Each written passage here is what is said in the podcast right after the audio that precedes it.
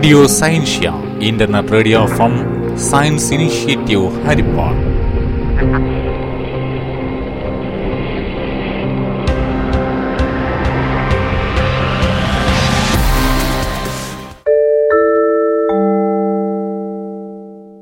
എല്ലാ ശ്രോതാക്കൾക്കും റേഡിയോ സയൻഷ്യയിലേക്ക് സ്വാഗതം.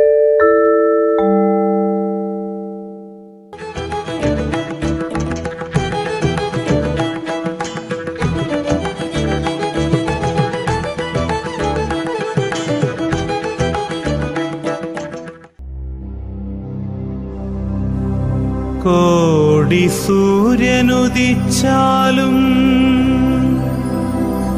ഒഴിയാത്തൊരു കൂരിരുൾ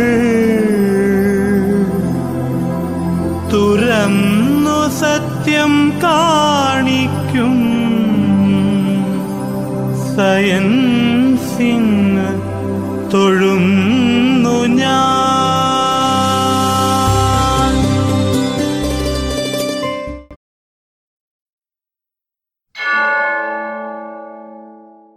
വാക്കും പൊരുളും. അവതരിപ്പിക്കുന്നത് പുതുശ്ശേരി എൽ പി എസിലെ അധ്യാപികയായ ശ്രീമതി സിന്ധു ബാലരാമൻ. തെക്കൻ പസഫിക് സമുദ്രത്തിലെ ഒരു കൊച്ചു ദ്വീപാണ് നാവുറു. വളരെ ചെറിയ രാജ്യം. ആകെ പതിനായിരം ആളുകളാണ് അവിടെ വസിക്കുന്നത്. നാലു വശവും കടൽ ഇഷ്ടംപോലെ മീൻ ദ്വീപിൽ നിറയെ ഫലവൃക്ഷങ്ങൾ. മണ്ണെറിഞ്ഞാൽ പൊന്നു വിളയുന്ന പാടങ്ങൾ. അധ്വാനികളും ആരോഗ്യവാന്മാരുമായ ജനങ്ങൾ. നാടു കാണാൻ വന്ന അമേരിക്കക്കാരും യൂറോപ്യരുമാണ് അവർക്ക് ബേക്കറി ഭക്ഷണം പരിചയപ്പെടുത്തി കൊടുത്തത്. അത് കഴിച്ചപ്പോൾ ഉഗ്രൻ സ്വാദു തോന്നി.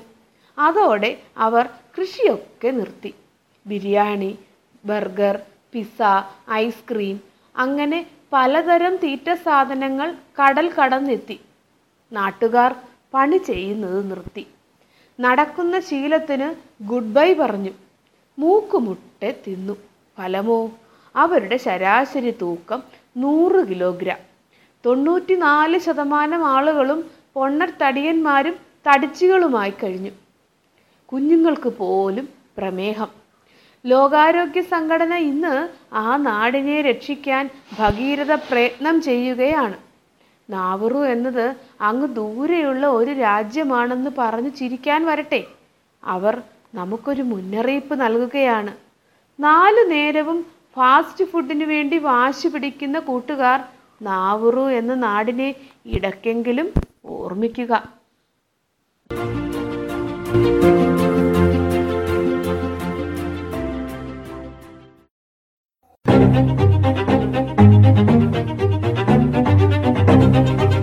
ഓരോ ദിവസവും നമുക്ക് പ്രധാനപ്പെട്ടതാണ്. നാം അറിയുന്നവയും അറിയാത്തവയുമായ എത്രയെത്ര ദിവസങ്ങൾ. ചരിത്രത്തിൽ ഇടം നേടിയ നിരവധി സംഭവങ്ങൾ ഓരോ ദിവസവുമായി ഇടപിരിഞ്ഞു കിടക്കുന്നു. ഇവയെ ഒരിക്കൽ കൂടി ഓർമ്മിച്ചെടുക്കാൻ അവസരമൊരുക്കിക്കൊണ്ട് ഇന്ന് ഓർമ്മിക്കാൻ അവതരിപ്പിക്കുന്നത് ശ്രീമതി അശ്വതി. ഇന്ത്യയുടെ പതിനാലാമത് രാഷ്ട്രപതിയായിരുന്നു ഔൾ പക്കീൽ ജൈനലാബ്ദീൻ അബ്ദുൽ കലാം എന്ന doctor A P J Abdul Kalam. പ്രശസ്തനായ മിസൈൽ സാങ്കേതിക വിദഗ്ധനായും എഞ്ചിനീയറായും ഇദ്ദേഹം സേവനമനുഷ്ഠിച്ചു. തമിഴ്നാട്ടിലെ രാമേശ്വരത്ത് ജനിച്ച ഇദ്ദേഹം ബഹിരാകാശ എഞ്ചിനീയറിംഗ് പഠനത്തിനു ശേഷം പ്രതിരോധ ഗവേഷണ വികസന കേന്ദ്രം ഡി ആർ ഡി ഒ ബഹിരാകാശ കേന്ദ്രം ഐ എസ് ആർ തുടങ്ങിയ ഗവേഷണ സ്ഥാപന സ്ഥാപനങ്ങളിൽ ഉന്നത സ്ഥാനം വഹിച്ചിരുന്നു. ഇന്ത്യ തദ്ദേശീയമായി വികസിപ്പിച്ച സാറ്റലൈറ്റ് ലോഞ്ച് വെഹിക്കിളിന്റെയും ബാലിസ്റ്റിക് മിസൈലിന്റെയും വികസനത്തിനും ഏകോപനത്തിനും മറ്റും അബ്ദുൽ കലാം വിലപ്പെട്ട സംഭാവനകൾ നൽകിയിട്ടുണ്ട്. മിസൈൽ സാങ്കേതികവിദ്യ അദ്ദേഹത്തിന്റെ സംഭാവനകൾ കണക്കിലെടുത്ത് ഇന്ത്യയുടെ മിസൈൽ മനുഷ്യൻ എന്ന കലാമിന് വിശേഷണവും ലഭിച്ചിട്ടുണ്ട്. പൊക്രാൻ അണായുധ പരീക്ഷണത്തിന് പിന്നിൽ സാങ്കേതികമായും ഭരണപരമായും കലാം സുപ്രധാന പങ്കുവഹിച്ചിരുന്നു രണ്ടായിരത്തി രണ്ടിൽ അന്നത്തെ ഭരണകക്ഷിയായിരുന്ന ഭാരതീയ ജനതാ പാർട്ടിയുടെയും പ്രധാന പ്രതിപക്ഷ കക്ഷിയായിരുന്ന ഇന്ത്യൻ നാഷണൽ കോൺഗ്രസ് ഐയുടെയും പിന്തുണയോടെ അദ്ദേഹം രാഷ്ട്രപതി സ്ഥാനത്തേക്ക് തിരഞ്ഞെടുക്കപ്പെട്ടു. തന്റെ ജനകീയ നയങ്ങളാൽ ജനങ്ങളുടെ രാഷ്ട്രപതി എന്ന പേരിൽ പ്രശസ്തനായ ഇദ്ദേഹം രണ്ടായിരത്തിയേഴ് ജൂലൈ ഇരുപത്തിയഞ്ചിന് സ്ഥാനമൊഴിഞ്ഞ ശേഷം തന്റെ ഇഷ്ടമേഖലകളായ അധ്യാപനം എഴുത്ത് പ്രഭാഷണം പൊതുജനസേവനം തുടങ്ങിയവയിൽ ശ്രദ്ധ കേന്ദ്രീകരിച്ചു. Indian Institute of Management Ahmedabad Indian Institute of Management Indore എന്നിവിടങ്ങളിൽ അധ്യാപകനും Thiruvananthapuram Indian Institute of Space Science and ടെക്നോളജിയുടെ വൈസ് ചാൻസലറുമായിരുന്നു. രണ്ടായിരത്തി ഇരുപതിൽ ഇന്ത്യയെ ഒരു വികസന രാഷ്ട്രമാക്കി മാറ്റുവാനുള്ള മാർഗങ്ങളും ദർശനങ്ങളും ഇന്ത്യ രണ്ടായിരത്തി ഇരുപത് എന്ന തന്റെ പുസ്തകത്തിൽ അദ്ദേഹം അവതരിപ്പിച്ചിരുന്നു. അദ്ദേഹം ഒരു സാങ്കേതിക വിദഗ്ധൻ മാത്രമായിരുന്നില്ല രാഷ്ട്രത്തിന്റെ ഭാവിയെക്കുറിച്ച് വ്യക്തമായ കാഴ്ചപ്പാടുള്ള രാഷ്ട്രതന്ത്രജ്ഞൻ കൂടിയായിരുന്നു. വിവിധ വിദ്യാലയങ്ങൾ സന്ദർശിച്ച് അവിടുത്തെ വിദ്യാർത്ഥികളുമായി സംവദിക്കുക എന്നത് കലാമിന്റെ ഇഷ്ടകാര്യമായിരുന്നു. അദ്ദേഹത്തിന്റെ പ്രസംഗങ്ങൾ വിദ്യാർത്ഥികൾക്ക് വളരെയധികം പ്രചോദനം നൽകുന്നതാണ്. A P J at Abdul Kalam dot com എന്ന തന്റെ ഇമെയിൽ എല്ലായ്പ്പോഴും സജീവമായതുകൊണ്ട് അദ്ദേഹം ആളുകളുമായി വിശിഷ്ട വിദ്യാർത്ഥികളുമായി നിരന്തരം സംവദിച്ചുകൊണ്ടിരുന്നു. അഴിമതി വിരുദ്ധ ഇന്ത്യ സൃഷ്ടിക്കുവാനായി യുവജനങ്ങളെ ബോധവൽക്കരിക്കുന്നതിനുള്ള ഒരു ദൗത്യം അദ്ദേഹം ഏറ്റെടുത്ത് നടത്തുകയായിരുന്നു.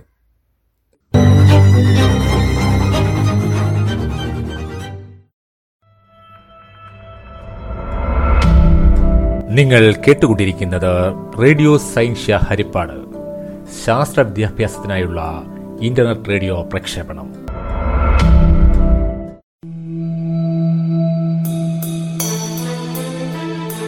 ജീവന്റെ വലിപ്പം ശാസ്ത്ര പ്രഭാഷണ പരമ്പര. ആലപ്പുഴ ജില്ലയിലെ ഹരിപ്പാടിനടുത്തുള്ള ആനാരി സ്വദേശിയാണ് ഡോക്ടർ പി. ഹരികുമാർ. ബോംബെയിലെ ബാബ അറ്റോമിക് റിസർച്ച് സെന്ററിലെ ബയോകെമിസ്ട്രി ആൻഡ് ഫുഡ് ടെക്നോളജി വിഭാഗത്തിൽ ഗവേഷകനായിരുന്നു. ന്യൂജേഴ്സിയിലെ റോക്ക് ഇൻസ്റ്റിറ്റ്യൂട്ട് ഓഫ് മോളിക്കുലർ ബയോളജിയിലും യൂണിവേഴ്സിറ്റി ഓഫ് മെഡിസിൻ ആൻഡ് ഡെന്റിസ്ട്രിയിലും പോസ്റ്റ് ഡോക്ടറൽ പഠനങ്ങൾ നടത്തിയിട്ടുണ്ട്. ജൈവകോശത്തിലെ വിഘടന വ്യവസ്ഥ കാറ്റബോളിക് മിഷനറി എന്നതായിരുന്നു അദ്ദേഹത്തിന്റെ ഗവേഷണ വിഷയം. അമ്പതോളം ഗവേഷണ പ്രബന്ധങ്ങളും ഒരു പേറ്റന്റും അദ്ദേഹത്തിന് സ്വന്തമായിട്ടുണ്ട്. രണ്ടായിരത്തി ഏഴിൽ ബാബ അറ്റോമിക് റിസർച്ചിലെ ഔദ്യോഗിക സ്ഥാനത്ത് നിന്നും വിരമിച്ച ശേഷം കവിത തിയേറ്റർ ശാസ്ത്ര സാഹിത്യം എന്നീ മേഖലകളിൽ പ്രവർത്തിക്കുന്നു. സിഗ്നൽ മുംബൈ മണം ന്യൂജേഴ്സിയിലെ രണ്ട് ചൂണ്ടക്കാർ എന്നീ കവിതാ സമാഹാരങ്ങളും ന്യായമണി എന്ന ഏകാംഗ നാടക സമാഹാരവും പ്രസിദ്ധീകരിച്ചിട്ടുണ്ട്. നാം ചർച്ച ചെയ്തുകൊണ്ടിരുന്നത് തിമിംഗലങ്ങളുടെ കാതിന്റെ കനാലിലുള്ള മെഴുക് ശബ്ദങ്ങൾ പിടിച്ചെടുക്കാൻ അവയ്ക്ക് സഹായകമാകുന്നുണ്ട് എന്നതാണ്. ഇത് വളരെ പ്രധാനമാണ്. കാരണം തിമിംഗലങ്ങൾ പരസ്പരം സന്ദേശങ്ങൾ കൈമാറുന്നത് പ്രധാനമായും അവയുണ്ടാക്കുന്ന ശബ്ദത്തിന്റെ വ്യതിരിക്തതകളിലൂടെയും സഹായത്തോടെയുമാണ്.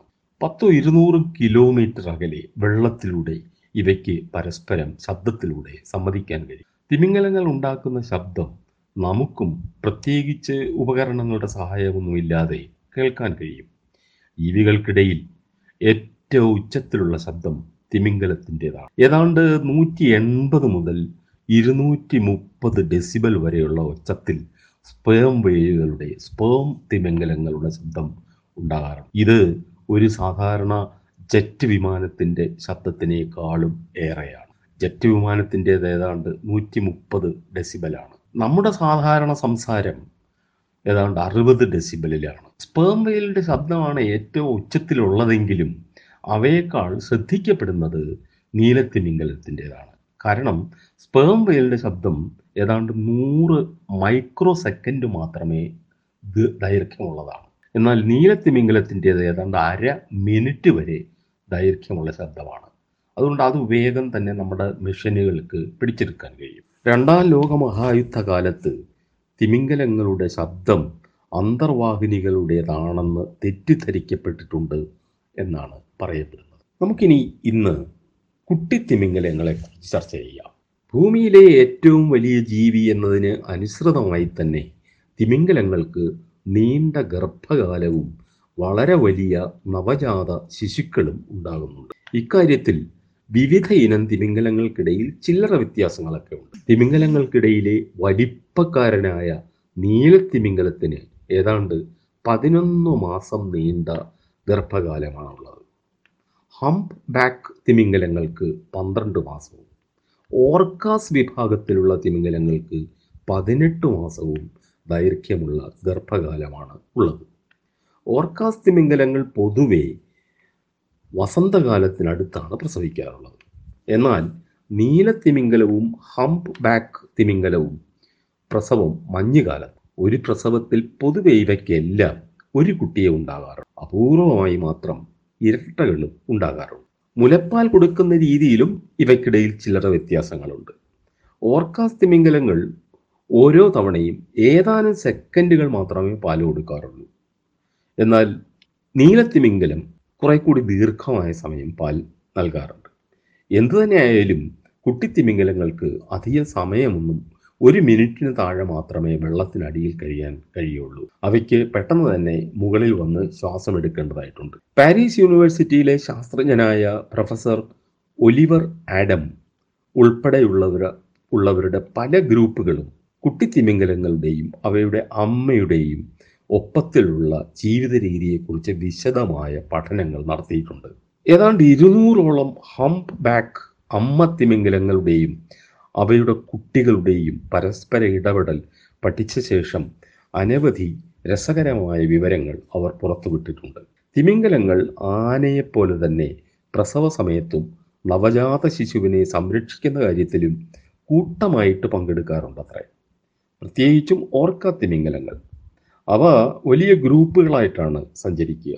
ഒരു ഗ്രൂപ്പിനെ പോഡ് പി ഒ ഡി എന്നാണ് വിളിക്കുക. ഓർക്ക തിമിംഗലങ്ങളുടെ ഒരു പോഡിൽ വളരെയേറെ എണ്ണങ്ങൾ ഉണ്ടാവും എന്നാൽ നീലത്തിമിംഗലങ്ങൾ പൊതുവെ അത്രയധികം എണ്ണം അവരുടെ ഗ്രൂപ്പിൽ ഉണ്ടാവാറില്ല ചിലപ്പോൾ ഒറ്റയ്ക്കും അവ സഞ്ചരിക്കാറുണ്ട്. നവജാത നവ നവജാത ശിശുക്കൾക്ക് വളരെ കുറച്ച് സമയം മാത്രമേ വെള്ളത്തിനടിയിൽ കഴിയാനാവുള്ളൂ എന്ന് ഞാൻ പറഞ്ഞല്ലോ. അപ്പോൾ അവയ്ക്ക് പെട്ടെന്ന് തന്നെ മുകളിൽ വരണം. പക്ഷേ പെറ്റ ഉടനെ കുട്ടിക്ക് പെട്ടെന്ന് നീന്തി പുറത്തു വരാൻ പറ്റില്ല. അപ്പോൾ അമ്മ അവയെ താഴേന്ന് തള്ളി മുകളിൽ എത്തിക്കാറുണ്ട്. അതുപോലെ തന്നെ ഹംപ് ബാക്ക് തിമിംഗലങ്ങൾ സവിശേഷമായിട്ട് കുട്ടികളെ തങ്ങളുടെ പുറത്ത് ഈ ഗോത്രവർഗക്കാരെ പോലെ സ്വന്തം കുട്ടിയെ പുറത്ത് താങ്ങി ആണ് സഞ്ചരിക്കാറുള്ളത്. ഏതായാലും എല്ലാ തിമിംഗലുകളും സ്വന്തം കുട്ടിയെ അകലെ പോകാൻ അമ്മ സമ്മതിക്കാറ്. അമ്മ കുട്ടി അകലെ പോയാൽ തന്നെ അമ്മമാർ അതിനൊപ്പം നീന്തിയെത്തും. ഇത് ഏതാണ്ട് ഒരു വർഷത്തോളം ഇങ്ങനെ അവ തുടരും. നീലത്തിമിംഗലത്തിന്റെ കുട്ടിക്ക് പ്രസവ സമയത്ത് തന്നെ ഏതാണ്ട് ആയിരം കിലോയോളം ഭാരം ഉണ്ടാവും. ഒരു കാറിന്റെ അത്ര വലിപ്പവും ആനക്കുട്ടിക്ക് സാധാരണ വെറും നൂറ്റി അഞ്ച് കിലോഗ്രാമേ ഭാരമുള്ളൂ എന്ന് ഓർക്കുക. അമ്മത്തിമിംഗലം ഇത്ര വലിയ ഭാരവും താങ്ങി ഏതാണ്ട് ഒരു വർഷത്തോളമാണ് ജീവിക്കുന്നത്. വെള്ളത്തിന്റെ ഉത്പ്ലാവക ശക്തി അതായത് ബോയൻസി തീർച്ചയായും ഇതിന് സഹായകമായിട്ടുണ്ടാവും. പ്രസവശേഷം ഏതാണ്ട് ഒരു വർഷത്തോളം കുട്ടിത്തിമിംഗലം അമ്മയുടെ മുലപ്പാൽ മാത്രമാണ് കുടിക്കുന്നത്. ആ അവസരത്തിൽ ഓരോ ദിവസവും അതിന്റെ ഭാരം ഏതാണ്ട് നൂറ് കിലോയിലേറെ വർദ്ധിക്കാറുണ്ട് അത്രേ അപ്പോൾ അതിനർത്ഥം അതിനനുസൃതമായ പോഷകം മുലപ്പാലിൽ ഉണ്ടായിരിക്കണം എന്നതാണ്. അമ്മത്തിമിംഗലം ദിവസം തോറും ഏതാണ്ട് ഇരുന്നൂറ് ലിറ്ററോളം പാൽ കുട്ടിക്ക് കൊടുക്കുന്നുണ്ട്. ആ പാൽ നല്ല കട്ടിയുള്ളതാണ്. നമ്മുടെ ടൂത്ത് പേസ്റ്റ് പോലെ കട്ടിയുണ്ട് അത്ര അതിന്. ഏതാണ്ട് അൻപത് ശതമാനത്തോളം കൊഴുപ്പും പതിമൂന്ന് ശതമാനത്തോളം പ്രോട്ടീനും തിമിംഗലത്തിന്റെ പാലിലുണ്ട്. അതുകൊണ്ടാണ് ഇത്രയധികം കട്ടി. നാം കുടിക്കുന്ന പശുവിൻ പാലിന് വെറും മൂന്ന് ശതമാനത്തിനടുത്ത് മാത്രമേ പ്രോട്ടീനും കൊഴുപ്പുമുള്ളൂ എന്നത് ഓർക്കുക. ബാക്കി മുഴുവൻ ജലമാണ്. തിമിംഗലത്തിന്റെ കുട്ടിക്ക് പ്രായപൂർത്തിയാകുന്നത് ഏതാണ്ട് പത്ത് വർഷങ്ങൾക്ക് ശേഷമാണ്. അതുവരെ അമ്മയുടെ പ്രത്യേക ശ്രദ്ധ കുട്ടിക്ക് ഉണ്ടാകാറുണ്ട്. ഒരാശ്വാസമുണ്ട്. തിമിംഗലങ്ങൾ പൊതുവെ രണ്ടും മൂന്നും വർഷങ്ങളിൽ ഒരിക്കൽ മാത്രമേ ഗർഭം ധരിക്കാറുള്ളൂ. നമുക്കിന്ന് ഇവിടെ നിർത്താം. ബാക്കി അടുത്തയാഴ്ച നിങ്ങൾ ഇതുവരെ കേട്ടത് ജീവന്റെ വലുപ്പം എന്ന ശാസ്ത്ര പ്രഭാഷണ പരമ്പര. അവതരിപ്പിച്ചത് ഡോക്ടർ പി. ഹരികുമാർ.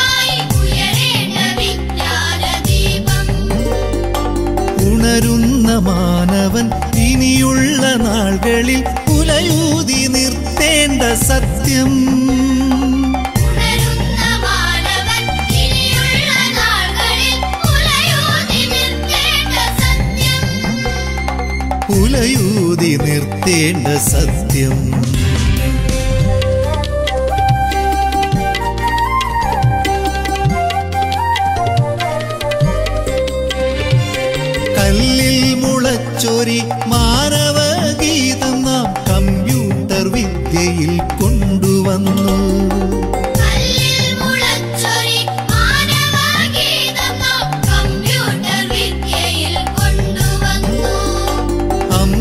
പരീക്ഷിച്ച പാഠങ്ങളൊക്കെയും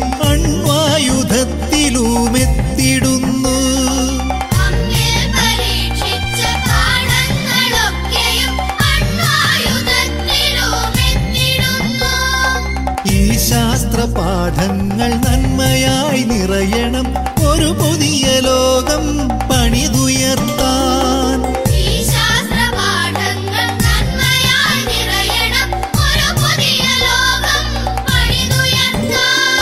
അതു ശാസ്ത്രബോധം അറിവിന്റെ ബോധം. അതു തന്നെ ശാസ്ത്രീയ ബോധം.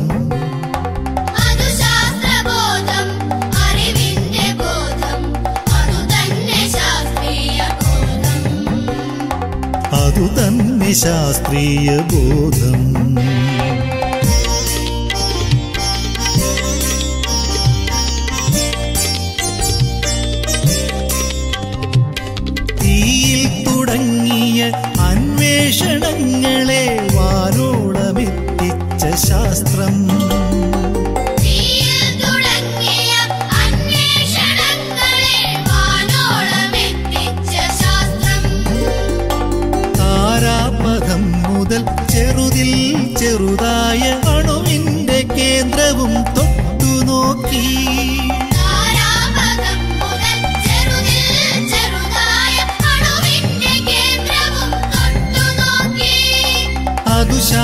നേട്ടം അറിവിന്റെ നേട്ടം അതു തന്നെ ശാസ്ത്രീയ നേട്ടം.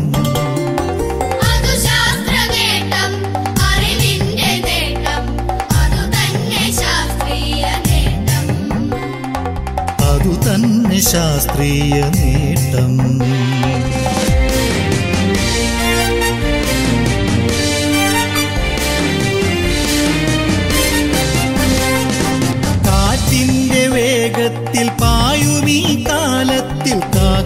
നാടിന്റെ ശ്വാസം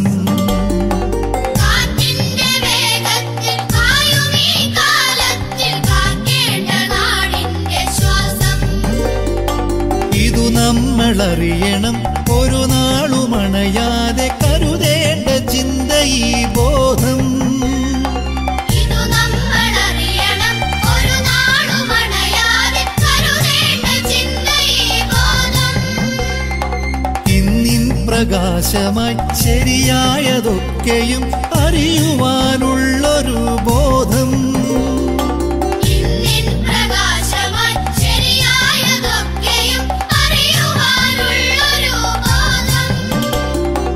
അതു ശാസ്ത്രബോധം അറിവിന്റെ ബോധം.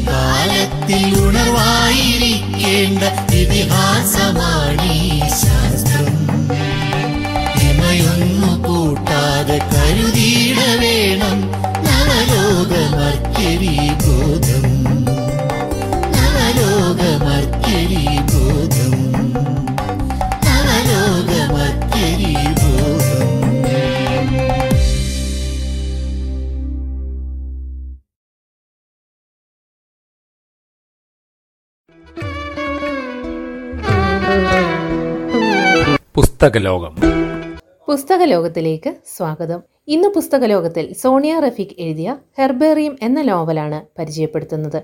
വി എച്ച് എസ് എസ് ചത്തേറയിലെ റിട്ടയർഡ് അധ്യാപികയും സാഹിത്യകാരിയുമായ ശ്രീമതി ഗീതാദേവിയാണ് ഈ നോവൽ ഇന്ന് നമ്മെ പരിചയപ്പെടുത്തുന്നത്. ശ്രീമതി സോണിയ റഫീഖ് രചിച്ച ഹെർബേറിയം എന്ന നോവൽ. പരസ്പരം ഭാവയന്ത ശ്രേയാം പരമമാപ്സ്യത എന്ന ഗീതാസൂക്തം പരിസര വിജ്ഞാനത്തിലേക്കുള്ള ചൂണ്ടുപലകയാണ് ഈ പാരസ്പര്യത്തെ അറിഞ്ഞോ അറിയാതെയോ മനുഷ്യൻ ലംഘിക്കുമ്പോൾ പ്രപഞ്ച ജീവിതത്തിന് താളം തെറ്റുന്നു. ഇത് തിരിച്ചറിഞ്ഞ പ്രജ്ഞയുള്ള പുതുതലമുറയുടെ പ്രതിനിധിയായി ഹെർബേറിയം എന്ന നോവൽ രചിച്ച സോണിയ റഫീഖിനെ പരിചയപ്പെടുത്തുവാനാണ് ഞാൻ ആഗ്രഹിക്കുന്നത്. മരിച്ച മണ്ണിനും മരിച്ച പുഴകൾക്കും ഏതേതിനെയും പുനരുജ്ജീവിപ്പിക്കാൻ പ്രാപ്തിയുള്ള ദൈവഭാവനയുള്ള കുട്ടികൾക്കുമായി ഈ നോവൽ സമർപ്പിച്ചിരിക്കുന്നു. രണ്ടായിരത്തി പതിനാറിലെ ഡി സി സാഹിത്യ പുരസ്കാരം ലഭിച്ച നോവൽ. ഇരുപത്തിനാല് അധ്യായങ്ങളുള്ള ഈ നോവലിന്റെ നാല് അധ്യായങ്ങൾ ദുബായിയുടെ പശ്ചാത്തലത്തിൽ രചിക്കപ്പെട്ടിരിക്കുന്നു. ആസിഫ് എന്ന കഥാപാത്രത്തിന്റെ കയ്യിൽ ലഭിച്ച മരിച്ചുപോയ ഭാര്യ ഫാത്തിമയുടെ ഒരു കുറിപ്പിൽ നിന്നാണ് നോവൽ ആരംഭിക്കുന്നത്. ഫാത്തിമ തൊട്ട് തലോടി വളർത്തിയ ബാൽക്കണിയിലെ ഉദ്യാനത്തെക്കുറിച്ചുള്ളതായിരുന്നു ഈ കുറിപ്പ്. പിന്നെയും പിന്നെയും ആസിഫ് കണ്ടെടുത്തുകൊണ്ടിരുന്ന കുറിപ്പുകളിൽ നിന്നും മകൻ ടിപ്പുവിന്റെ ഓർമ്മകളിൽ നിന്നുമാണ് അദൃശ്യ സാന്നിധ്യമായി ഈ നോവൽ നിറഞ്ഞു നിൽക്കുന്ന ഉമ്മുടു എന്ന് ടിപ്പു വിളിക്കുന്ന ഫാത്തിമയെക്കുറിച്ച് വായനക്കാർ അറിഞ്ഞു തുടങ്ങുന്നത്. ഇങ്ങ് കേരളത്തിൽ ഞാറക്കാട് എന്ന ഗ്രാമത്തിലെ അധ്യാപക ദമ്പതികളുടെ ഏകമകളായി പ്രകൃതിയെ നെഞ്ചേറ്റി നടന്നവൾ. വിവാഹശേഷം ആസിഫിനൊപ്പം ദുബായിലെ വിഭിന്ന ഫ്ളാറ്റുകളുടെ ചതുരങ്ങളിലേക്ക് ഒതുങ്ങിക്കൂടിയപ്പോഴും ഞാറക്കാടിന്റെ പ്രകൃതിയെ ബാൽക്കണിയിൽ വളർത്തിയെടുത്തവൾ. ഉള്ളിലേക്ക് നോക്കി സ്നേഹത്തിന്റെ വെളിച്ചം മാത്രം കണ്ടവൾ. എങ്കിലും എന്തിനായിരുന്നു സ്നേഹിച്ചു കൊതിതീരാത്ത ഉദ്യാനത്തെയും ഭർത്താവിനെയും മകനെയും ഒക്കെ വിട്ടവൾ മരണത്തിലേക്ക് നടന്നു പോയത് എന്നത് ആദ്യന്തം പ്രഹേളികയായി അവശേഷിക്കുന്നു. വീക്കെൻഡിലെ ശപിക്കപ്പെട്ട ഒരു ദിനത്തിൽ കുടുംബസമേതം അൽ ഐനിലേക്ക് നടത്തിയ ഒരു സാഹസിക സഞ്ചാരത്തിനിടയിൽ ഗാഫ് മരങ്ങളും ദേശാടന പക്ഷികളും നിറഞ്ഞ പ്രകൃതി മോഹനമായ തിലാപ്പിയ തടാകത്തിലേക്ക് ശക്തമായ കാറ്റിൽ രൂപപ്പെട്ട മണൽക്കൂനകൾക്കിടയിലൂടെ സ്വമേധയാ നടന്നു നീങ്ങുന്ന ഉമ്മുടുവിനെ ടിപ്പു പിന്നെ കണ്ടിട്ടില്ല. എങ്കിലും അവൻ പ്രത്യാശിക്കുന്നുണ്ട്. മൈൻക്രാഫ്റ്റ് ഗെയിമിലെ ഗെയിമർ റിസ്പോൺ ബട്ടൺ അമർത്തിയാൽ തിരിച്ചു വരുന്നത് പോലെ ഉമ്മുടുവും തിരിച്ചു വരും എന്ന്. അഞ്ചാം അധ്യായമായ കൂടുമാറ്റത്തിൽ ദേശവും കഥാഗതിയും മാറുന്നു. മരുഭൂമിയിലെ ഫ്ളാറ്റുകളുടെ ചതുര കഷ്ണങ്ങളിൽ നിന്ന് ഉമ്മയുടെ മരണമേൽപ്പിച്ച ആകുലതകളിൽ നിന്ന് അമ്മയുടെ പ്രാണന്റെ ഭാഗമായിരുന്ന ഞാറക്കാട്ടേക്ക് രാരു അമ്മ എന്ന ടിപ്പുവിന്റെ മുത്തശ്ശി നഭീസത്തിന്റെ നെഞ്ചകത്തേക്ക് പ്രകൃതിയുടെ സുരക്ഷിതത്വത്തിലേക്കുള്ള ഒരു കൂടുമാറ്റം. അമ്മയുടെ സ്പർശവും ഗന്ധവുമുള്ള പരിസരങ്ങൾ. അമ്മയുടെ വിഹാരഭൂമിയായിരുന്ന തിരുനിലത്തെ സർപ്പക്കാവ് വൃക്ഷലതാദികൾ ജീവജാലങ്ങൾ ആദ്യം ഒന്ന് പരിങ്ങി നിന്നിട്ട് പെട്ടെന്ന് അവൻ എല്ലാറ്റിനോടും ഇഴുകിച്ചേർന്നു ഉമ്മടു സ്നേഹിച്ച് മതിവരാതെ ഇട്ടുപോയ ഓരോ അംശവും അവൻ പൂർത്തീകരിച്ചു തുടങ്ങിയപ്പോൾ അവൻ ഭാത്തിമയിലേക്ക് സഞ്ചരിക്കുകയാണോ എന്ന് നബീസത്ത് ഭയന്നു തുടങ്ങുന്നു. അതിരുകൾ ലംഘിച്ചുകൊണ്ട് ടിപ്പുവിന്റെ സൗഹൃദങ്ങളും വളർന്നു വന്നു. തിരുനിലത്തെ അരുമസന്ധതി അമ്മാളുവെന്ന നാട്ടുവിജ്ഞാനത്തിന്റെ റാണി സന്തത സഹചാരിയായി ഒപ്പം കൂടുന്നു. ടിപ്പുവിന്റെ കൗതുക കാഴ്ചകൾക്കും പ്രകൃതി നിരീക്ഷണങ്ങൾക്കും സഹായിയായും ഉപദേഷ്ടാവായും സാക്ഷിയായും അമ്മാളുവിന്റെ അച്ഛൻ വിനീതും നിൽക്കുന്നുണ്ട്. ടിപ്പുവിന്റെ സൗഹൃദങ്ങൾ അവസാനിക്കുന്നില്ല. അരിവാൾ കൊണ്ട് വായ കയറി മലമ്പാമ്പിൽ നിന്നും സ്വയം രക്ഷപ്പെട്ട സൂപ്പർ വുമൺ തങ്കയമ്മ. ഉമ്മടുവിന്റെയും പിന്നീട് ടിപ്പുവിന്റെയും ആത്മബന്ധുവായി മാറിയ അങ്കുവാമ അൻവറലി കോഴി കൂണുകൾ മയിൽ എന്തിന് തൊട്ടാൽ കെറുവിക്കുന്ന തൊട്ടാവാടി പോലും ടിപ്പുവിന്റെ സൗഹൃദ കൂട്ടായ്മയിലെ അംഗങ്ങളാകുന്നു. കാടിനെ അടുത്തറിയാൻ കാവിന്റെ ആത്മാവറിയാൻ കാവിനുള്ളിൽ ടെന്റടിച്ച് താമസിക്കാൻ ഒപ്പം കൂടുന്ന ജൂലിയ എന്ന മദാമയും ടിപ്പുവിന്റെ നിരീക്ഷണ കൗതുകങ്ങളിൽ കൂട്ടാളിയായി മാറുന്നു. പരിസ്ഥിതി ബോധത്തിൽ ഊന്നി നിന്നുകൊണ്ട് പ്രകൃതിയുടെ സ്വത്വം തിരയുന്ന ഈ നോവൽ വിരസമായി അനുഭവപ്പെടാത്തത് മനോജ്ഞമായ ആഖ്യാന ശൈലിയും വൈരുദ്ധ്യ സ്വഭാവമുള്ള കഥാപാത്ര സൃഷ്ടിയും സംഘർഷ പ്രതിസംഘർഷങ്ങളിലൂടെ പുരോഗമിക്കുന്ന കഥാതന്തുവും നോവലിനെ രസനീയമാക്കുന്നു എന്നതുകൊണ്ടാണ്. പ്രകൃതിയോടുള്ള അദമ്യമായ പ്രണയമാണ് ഈ നോവലിന്റെ അടിയൊഴുക്ക്. പ്രകൃതിയെ ജീവിതത്തോട് ചേർത്ത് പിടിക്കുന്ന പ്രകൃതി ധ്വംസനത്തിനെതിരെ പോരാടുന്ന ഒരു വിഭാഗവും പ്രകൃതിയെ സ്വാർത്ഥലാഭത്തിനായി ഒറ്റുകൊടുക്കുന്ന ഒരു വിഭാഗവും തമ്മിലുള്ള ഏറ്റുമുട്ടൽ കഥാഗതിക്ക് ഊർജം പകരുന്നു. ഒരു ഭാഗത്ത് കാടിടിച്ചു നിരത്തുന്നു മറുഭാഗത്ത് കുട്ടികൾ വിപ്ലവത്തിന്റെ കരുത്തുമായി വൃക്ഷത്തൈകൾ നട്ട് പ്രതിഷേധം രേഖപ്പെടുത്തുന്നു. ഈർച്ചവാളുമായി എത്തുന്നവർക്കെതിരെ മൈൻക്രാഫ്റ്റിലെ മോൺസ്റ്റാർ പോലെ ഭീമാകാരം പൂണ്ട് കാവിന് മുകളിൽ നിൽക്കാനും ഇടിച്ചു തെറിപ്പിക്കാനും ആഗ്രഹിക്കുന്നു ടിപ്പു. വിരുദ്ധ സ്വഭാവമുള്ള കഥാപാത്രങ്ങളുടെ സന്നിവേശമാണ് നോവലിന്റെ പിരിമുറുക്കം വർദ്ധിപ്പിക്കുന്നത്. കാൽക്കാശിന് കാവും കളരിയും വിൽക്കാൻ തയ്യാറാകുന്ന ജനാർദ്ദനനും അത് വാങ്ങി റിസോർട്ട് പണിയാൻ തയ്യാറാകുന്ന റഷീദ് അലിയും ഇതിന് തേറ്റപ്പല്ലുമായി ഭൂമിയെ തുരക്കാൻ തയ്യാറായി എത്തുന്ന ജെ സി ബി ഭീകരനും അങ്കുവാമയെ കടത്തിക്കൊണ്ടുപോകുന്ന ലോറി ഡ്രൈവറും ഒക്കെ പ്രതിയോഗികളുടെ സ്ഥാനത്താണ് നിലയുറപ്പിക്കുന്നത്. നൂറ് സസ്യങ്ങൾ ഉൾക്കൊള്ളുന്ന ഒരു ഹെർബേറിയം തയ്യാറാക്കി സ്കൂൾ അസംബ്ലിയിൽ അവതരിപ്പിച്ച് ടിപ്പു ശ്രദ്ധേയനാകുന്നു. പച്ചപ്പിന്റെ പ്രതിനിധികൾ ഹെർബേറിയത്തിലേക്ക് ചുരുങ്ങുമെന്ന് ദീർഘവീക്ഷണം നടത്തിയ കാർഷിക കോളേജ് അധ്യാപകൻ വിനീതായിരുന്നു അവന്റെ വഴികാട്ടി. സ്കൂളിൽ ഒരു ഹെർബേറിയം ഉത്സവം തന്നെ കൊണ്ടാടുന്നു. പരിസ്ഥിതി എങ്ങനെയാണ് ജീവൻ നിലനിർത്തുന്നത് എന്ന് ഹെർബേറിയം എന്ന ആശയത്തിലൂടെ അധ്യാപകർ കുട്ടികൾക്ക് കാട്ടിക്കൊടുക്കുന്നു. തൽഫലമായി കുട്ടികൾ ഉത്സാഹികളും അന്വേഷണ കുതികകളുമായി വംശനാശം വന്ന സസ്യങ്ങൾ കണ്ടെത്താനുള്ള തിരച്ചിലും തുടങ്ങുന്നു. യാത്ര എന്ന അധ്യായം. മനുഷ്യനും പ്രകൃതിയും തമ്മിലുള്ള അഭേദ്യമായ ബന്ധത്തിന്റെ ഹൃദയസ്പർശിയായ ചിത്രമാണ് വരച്ചിടുന്നത്. ഒരിക്കൽ സ്വന്തം ആവാസഭൂമിയിൽ നിന്ന് ഒരു ലോറി ഡ്രൈവർ കടത്തിക്കൊണ്ടുപോയ ഒരു നിസ്സാര ജീവി ഒരാമ. പ്രാണരക്ഷാർത്ഥം തങ്കയമ്മയുടെ കരങ്ങളിൽ എത്തിപ്പെട്ട് പിന്നീട് ഫാത്തിമയുടെയും ടിപ്പുവിന്റെയും അരുമയായി മാറുന്നുണ്ട്. ഒരു പ്രത്യേക സാഹചര്യത്തിൽ അങ്കുവാമയെ കാട്ടിലേക്ക് തിരിച്ചു കൊണ്ടുവിടേണ്ടി വന്നപ്പോൾ ടിപ്പുവും കൂട്ടനും അനുഭവിക്കുന്ന തീവ്ര ദുഃഖം വായനക്കാരനിലേക്കും പകരുന്നുണ്ട്. നോക്കി നിൽക്കെ. അങ്കുവാമ മന്ദഗതി വിട്ട് അതിശീഘ്രം വൻമരങ്ങൾക്കുള്ളിലൂടെ കാട് പോകുന്ന ഒരു ദൃശ്യം ഒരു ദാർശനിക തലം കൂടി വ്യക്തമാക്കുന്നില്ലേ എന്ന് സംശയിക്കുന്നു. പ്രകൃതിയുടെ അനന്തമായ സൗന്ദര്യ ലഹരിയിലേക്ക് തിലാപ്യ തടാകത്തിലേക്ക് കൂസലില്ലാതെ നടന്നുപോയ ഫാത്തിമയുടെ പ്രതിരൂപം തന്നെയല്ലേ ഈ അങ്കുവാമ നോവലിന്റെ അവസാന അധ്യായത്തിന് പതിനൊന്നാം കുഴി എന്ന് പേരിട്ടത് ദീർഘവീക്ഷണത്തോടെ ആയിരിക്കണം. മൂവായിരത്തോളം കുട്ടികൾ മൂന്ന് മാസം കൊണ്ട് കാടും മേടും അരിച്ചു പിറക്കിയിട്ടും നോട്ടീസ് ബോർഡിലെ പത്ത് കാണാച്ചെടികൾ മിഥ്യയായി അവശേഷിക്കെ റഷീദ് അലിയുടെ പണിക്കാരും ജെ സി ബി ഭീകരന്മാരും തിരുനിലത്തെ കാവ് ഇടിച്ചു നിരത്താനുള്ള ശ്രമം തുടങ്ങുന്നു. കാവിനുള്ളിലെ ആൽമരവള്ളിയിൽ ഇരുന്ന് ഊഞ്ഞാലാടുന്ന ടിപ്പുവിന്റെ ബന്ധുവായ അൻവർ അലി ആണ് പ്രതിഷേധത്തിന്റെ പ്രതീകമായി പ്രതിയോഗികൾക്ക് മുന്നിലെത്തുന്നത്. ടിപ്പു നിലത്ത് കുഴിച്ചിട്ടിരുന്ന പതിനൊന്ന് കുഴികൾ കണ്ട് പകച്ചു നിന്നവരോട് അവൻ മറുപടി പറയുന്നു. കണ്ടോ ശവക്കുഴികൾ? ഇതിൽ പത്തെണ്ണം ടിപ്പുവിന്റെ ഹെർബേറിയത്തിലെ പത്ത് കാണാച്ചെടികൾക്കുള്ളതാണ്. പതിനൊന്നാം കുഴി നിങ്ങൾക്കും എനിക്കുമുള്ളത്. ടെഗോസാറസിനെ പോലെ ടെറാന ടെറാനാസാറസിനെ പോലെയുള്ള ഭീകരന്മാരായ ദിനോസറുകളെ പോലും കാലം മായച്ചു കളഞ്ഞു. ദിനോസറുകളുടെ ഛായയുള്ള ഈ ജെ സി ബി ഭീകരന്മാർ മാത്രം ഭൂമിയിൽ അവശേഷിക്കുകയുള്ളൂ ഇനി എന്ന് ബോധ്യപ്പെടുത്തുന്നതോടെ നോവൽ അവസാന ഭാഗത്തേക്ക് കടക്കുന്നു. എല്ലാ താക്കീതുകളെയും തൃണവൽക്കണിച്ച് റഷീദ് അലിയുടെ ജെ സി ബി രാക്ഷസന്മാർ തങ്ങളുടെ കർമ്മമാർഗത്തിലൂടെ പ്രയാണം തുടങ്ങി. വായി തുറന്ന് തേറ്റപ്പല്ലുകളാൽ ഭൂമിയുടെ താരും തളിരും കവർന്നെടുക്കുന്നു. ഉഴുതുമറിച്ച് ഉഴുതുമറിച്ചൊടുവിൽ ഇനി എവിടെ എന്ന ഒരു ചോദ്യവുമായി തീഷ്ണ നയനങ്ങളോടെ അവ നിലകൊള്ളുമ്പോൾ നോവൽ അവസാനിക്കുന്നു. പുസ്തകലോകം സമാപിച്ചു.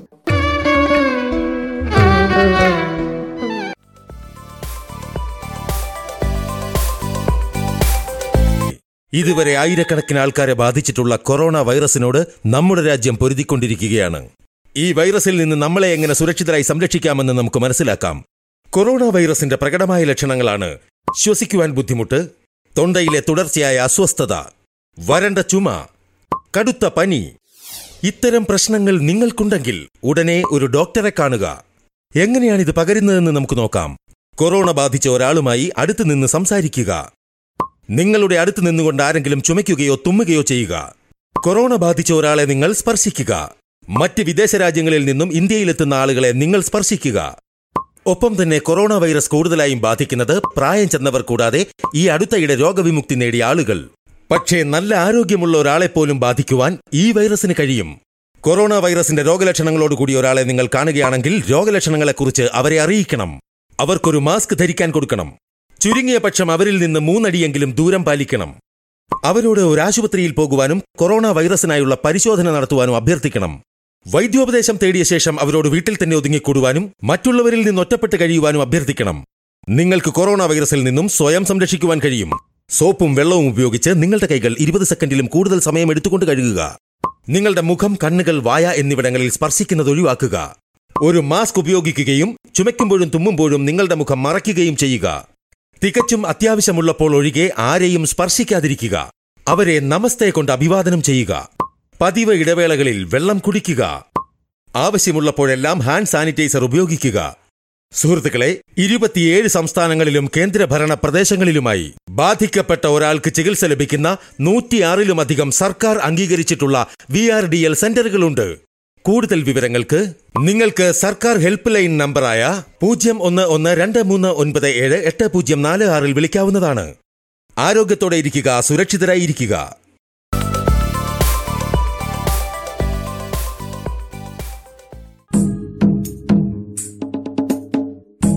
നാട്ടരങ്ങ്. നാടൻ പാട്ടുകൾക്ക് വളരെ വലിയ ചരിത്രമുണ്ട്.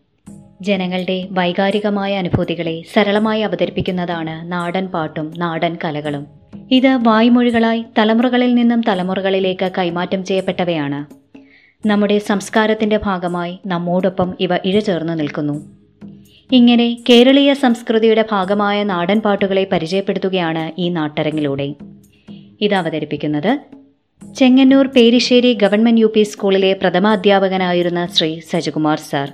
അദ്ദേഹത്തോടൊപ്പം വിദ്യാർത്ഥിനികളായ നയന നിഷികാന്ത് നിവിത നിഷികാന്ത് എന്നീ കുട്ടികളും.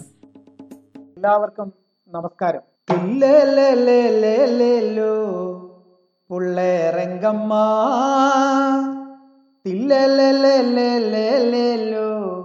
പുള്ളേരംഗമ്മ തില്ലേലേലേലേലേലോ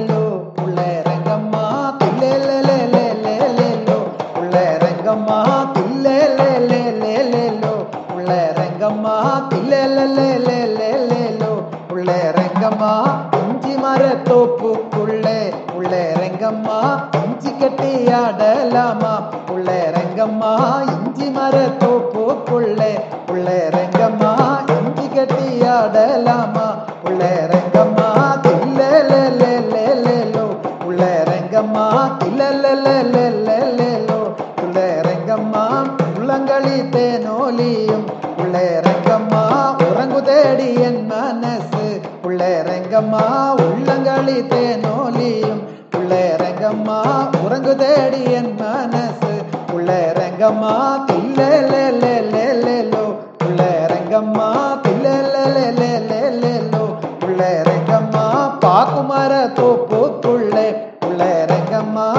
പാത്ത് കെട്ടി നിപ്പേനേടി പുള്ളേരംഗമ്മ പാക്കുമര തോപ്പുക്കുള്ളേ പുള്ളേരംഗമ്മ പാത്ത് കെട്ടി നിപ്പേനേടി പുള്ളേരംഗമ്മ തില്ലേലേലേലേലേലോ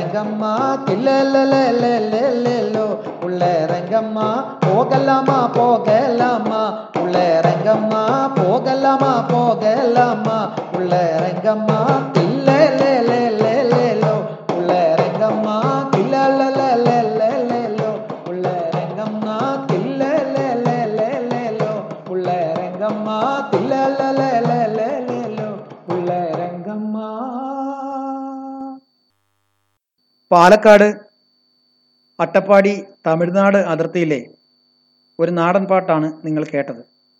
കേരളത്തിൽ അങ്ങോളം ഇങ്ങോളം വിവിധ തരത്തിൽ നാടൻ പാട്ടുകൾ പാടി വരുന്നു അതിന് പ്രാദേശിക ഭേദങ്ങൾ കാണുന്നുവെന്ന് മാത്രമേ ഉള്ളൂ. നമ്മുടെ ആലപ്പുഴയിലെ കുട്ടനാട് മുതൽ അങ്ങ് തെക്ക് ഓണാട്ടുകര ചെട്ടികുളങ്ങര കുംഭഭരണി വരെ പ്രതിപാദിക്കുന്ന ഒരു നാടൻ പാട്ട് കേട്ടാലോ? എല്ലാത്തിനും വായ്ത്താരി ഉണ്ടെന്നുള്ളത് പ്രത്യേകം ശ്രദ്ധിക്കപ്പെടേണ്ടതാണ്. तगत दगते दारे तग तगदि निन्दगदारे तगते दग दारे तग तगदि निन्दगदारे തകതൈ തകതൈ താരേ തക തക ദിനം തകതൈ തകതൈ തകതൈ ദാരെ തക തക ദിനം തകതൈ ദാരെ തകതൈ തകതൈ ദാരെ തക തക ദിനം തകതൈ ദാരെ എന്റെ ചക്കിയ അനിയത്തി ചക്കിയടി കൈനടി കായലി പൂവാടി. കായലി നടിൽ തുടങ്ങിയടി കുമ്പളക്കൂട്ടിന് പോരാമോ. എന്റെ ചക്കിയ അനിയത്തി ചക്കിയടി കൈനടി കായലി പൂവാടി. കായലി നടിൽ തുടങ്ങിയടി കുമ്പളക്കൂട്ടിന് പോരാമോ. തകതൈ തകതൈ ദാരെ തക തക ദിനും തകതൈ ദാരെ. തകതൈ തകതൈ ദാരെ തക തക ദിനും തകതൈ ദാരെ. കാവലം കായൽ നടിയിൽ തുടങ്ങിയൊടി മൈലോമ്പി പെണ്ണേ മൈലോമ്പി. കാവലം കായൽ നടിയിൽ തുടങ്ങിയൊടി മൈലോമ്പി പെണ്ണേ മൈലോമ്പി. കാവലം കായൽ നടിയിൽ തുടങ്ങിയൊടി മൈലോമ്പി പെണ്ണേ മൈലോമ്പി. കാവലം കായൽ നടിയിൽ തുടങ്ങിയൊടി മൈലോമ്പി പെണ്ണേ മൈലോമ്പി. തകതൈ തകതൈ ദാരേ തക തക ദിനം തകതൈ ദാരേ. തകതൈ തകതൈ ദാരേ തക തക ദിനം തകതൈ ദാരേ. ചിത്തിര മാർത്ത നടിയിൽ തുടങ്ങിയോടി മൈലോമ്പി പെണ്ണേ മൈലോമ്പി. ചിത്തിര മാർത്ത നടിയിൽ തുടങ്ങിയോടി മൈലോമ്പി പെണ്ണേ മൈലോമ്പി. ചിത്തിര മാർത്ത നടിയിൽ തുടങ്ങിയോടി മൈലോമ്പി പെണ്ണേ മൈലോമ്പി. ചിത്തിര മാർത്ത നടിയിൽ തുടങ്ങിയോടി മൈലോമ്പി പെണ്ണേ മൈലോമ്പി. തകതൈ തകതൈ ദാരെ തക തകതിനും തകതൈ ദാരെ. തകതൈ തകതൈ ദാരെ തക തകതിനും തകതൈ ദാരെ. തേവന്റെ ഗ്രാത്യ നടിൽനു വിളിക്കടി മൈലോമ്പി പെണ്ണേ മൈലോമ്പി. തേവന്റെ ഗ്രാത്യ നടിൽനു വിളിക്കടി മൈലോമ്പി പെണ്ണേ മൈലോമ്പി. തേവന്റെ ഗ്രാത്യ നടിൽനു വിളിക്കടി മൈലോമ്പി പെണ്ണേ മൈലോമ്പി. തേവന്റെ ഗ്രാത്യ നടിൽനു വിളിക്കടി മൈലോമ്പി പെണ്ണേ മൈലോമ്പി. തകതൈ തകതൈ ദാരെ തക തകതിനും തകതൈ തകതൈ തകതൈ തക തകതിനും തകതൈ മേപ്പാടം പുഞ്ച നടിയിൽ തുടങ്ങിയോടി മൈലോമ്പി പെണ്ണേ മൈലോമ്പി. മേപ്പാടം പുഞ്ച നടിയിൽ തുടങ്ങിയോടി മൈലോമ്പി പെണ്ണേ മൈലോമ്പി. മേപ്പാടം പുഞ്ച നടിയിൽ തുടങ്ങിയോടി മൈലോമ്പി പെണ്ണേ മൈലോമ്പി.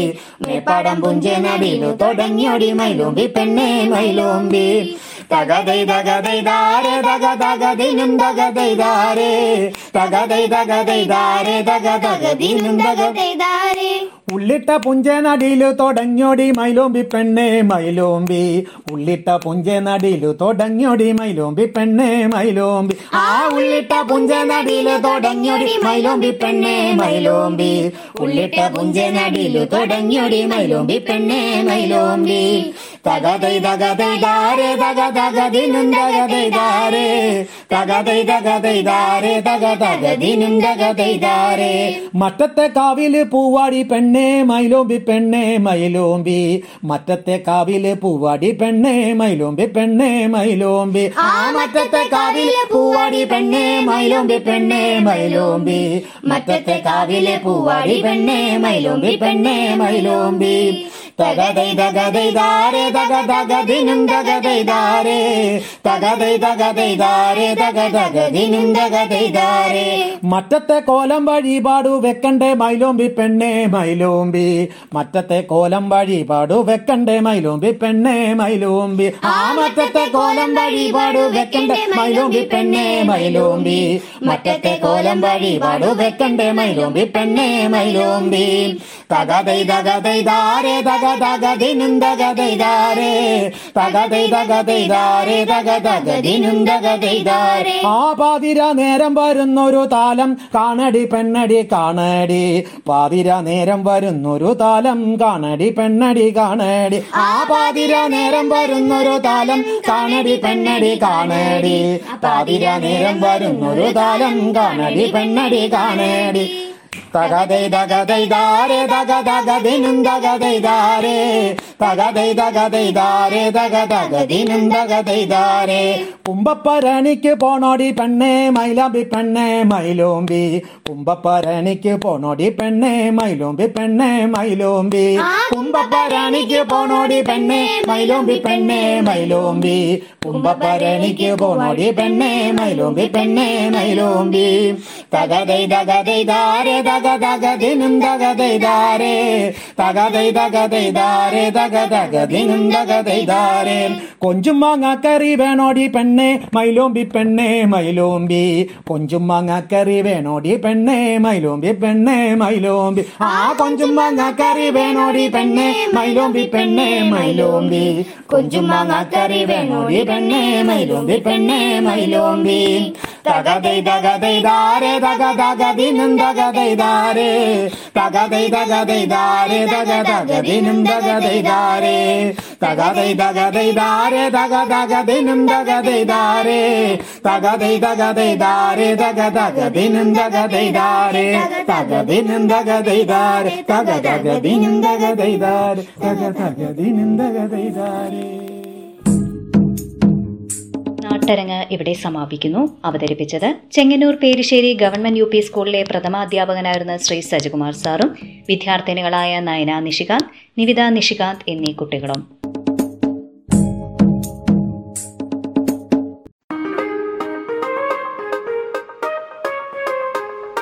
ചിത്രശലഭം. നാം ജീവിതത്തിൽ നിരവധി പ്രതിസന്ധികളെ അഭിമുഖീകരിക്കാറുണ്ട്. ഈ പ്രതിസന്ധികളെ നമ്മൾ എങ്ങനെയാണ് അതിജീവിക്കുക? ഇന്ന് ഇതിനെക്കുറിച്ചാണ് Harippad government boys higher secondary school higher secondary വിഭാഗ അധ്യാപികയും സ്റ്റേറ്റ് സൗഹൃദ resource പേഴ്സണും Kerala higher secondary career guidance and adolescence കൗൺസിലറുമായ Shrimati Asifa Khader സംസാരിക്കുന്നത്. പ്രതിസന്ധികളിൽ കരുത്തോടെ. നിത്യജീവിതത്തിൽ പലപ്പോഴും നാം പല ബുദ്ധിമുട്ടുകളും അഭിമുഖീകരിക്കേണ്ടതായി വരും. അപ്പോൾ നമ്മൾ എങ്ങനെയാണ് അതിനെ സമീപിച്ചിട്ടുള്ളത്? എങ്ങനെയാണ് അതിനെ അതിജീവിച്ചിട്ടുള്ളത്? ഇനി ഒരു പ്രശ്നം ജീവിതത്തിൽ നേരിടേണ്ടി വന്നിട്ടേ ഇല്ലാത്ത വ്യക്തിയാണ് നമ്മൾ എന്ന് കരുതുക. ഒരു പ്രതിസന്ധി അല്ലെങ്കിൽ ഒരു പ്രശ്നം ജീവിതത്തിൽ ഉണ്ടായി എന്ന് കരുതുക. അതിനെ എങ്ങനെയാണ് നേരിടുക എന്ന് ആലോചിച്ച് നോക്കിയിട്ടുണ്ടോ? ഇല്ല എങ്കിൽ ഒന്ന് മനസ്സിലാക്കുക. എല്ലാ മഹത് വ്യക്തികളും പ്രതിസന്ധിയിലൂടെ കടന്നുപോയവരാണ്. അതിനെ വിജയകരമായി ബുദ്ധിപരമായി അതിജീവിക്കാൻ പഠിച്ചതാണ് അവരുടെ ജീവിത വിജയം ജീവിതത്തിൽ ചില കാര്യങ്ങൾ നമ്മൾ ഉദ്ദേശിച്ചതുപോലെ എല്ലായ്പ്പോഴും നടക്കണമെന്നില്ല. അങ്ങനെ വരുമ്പോൾ മനസ് വേദനിച്ചതുകൊണ്ട് ഒരു പ്രയോജനവും നമുക്കില്ല. ആകുലചിത്തനായി നിരാശയിൽ കഴിയാമെന്നല്ലാതെ യാതൊരു ഗുണവും പുരോഗതിയും ഉണ്ടാവുകയുമില്ല. എന്ന് മാത്രമല്ല വിലപ്പെട്ട സമയം നഷ്ടമാകുകയും ചെയ്യും. ഇവിടെ നമുക്ക് അതിജീവന തന്ത്രങ്ങൾ പ്രായോഗിക തലത്തിൽ പരിശീലിക്കുകയാണ് വേണ്ടത്.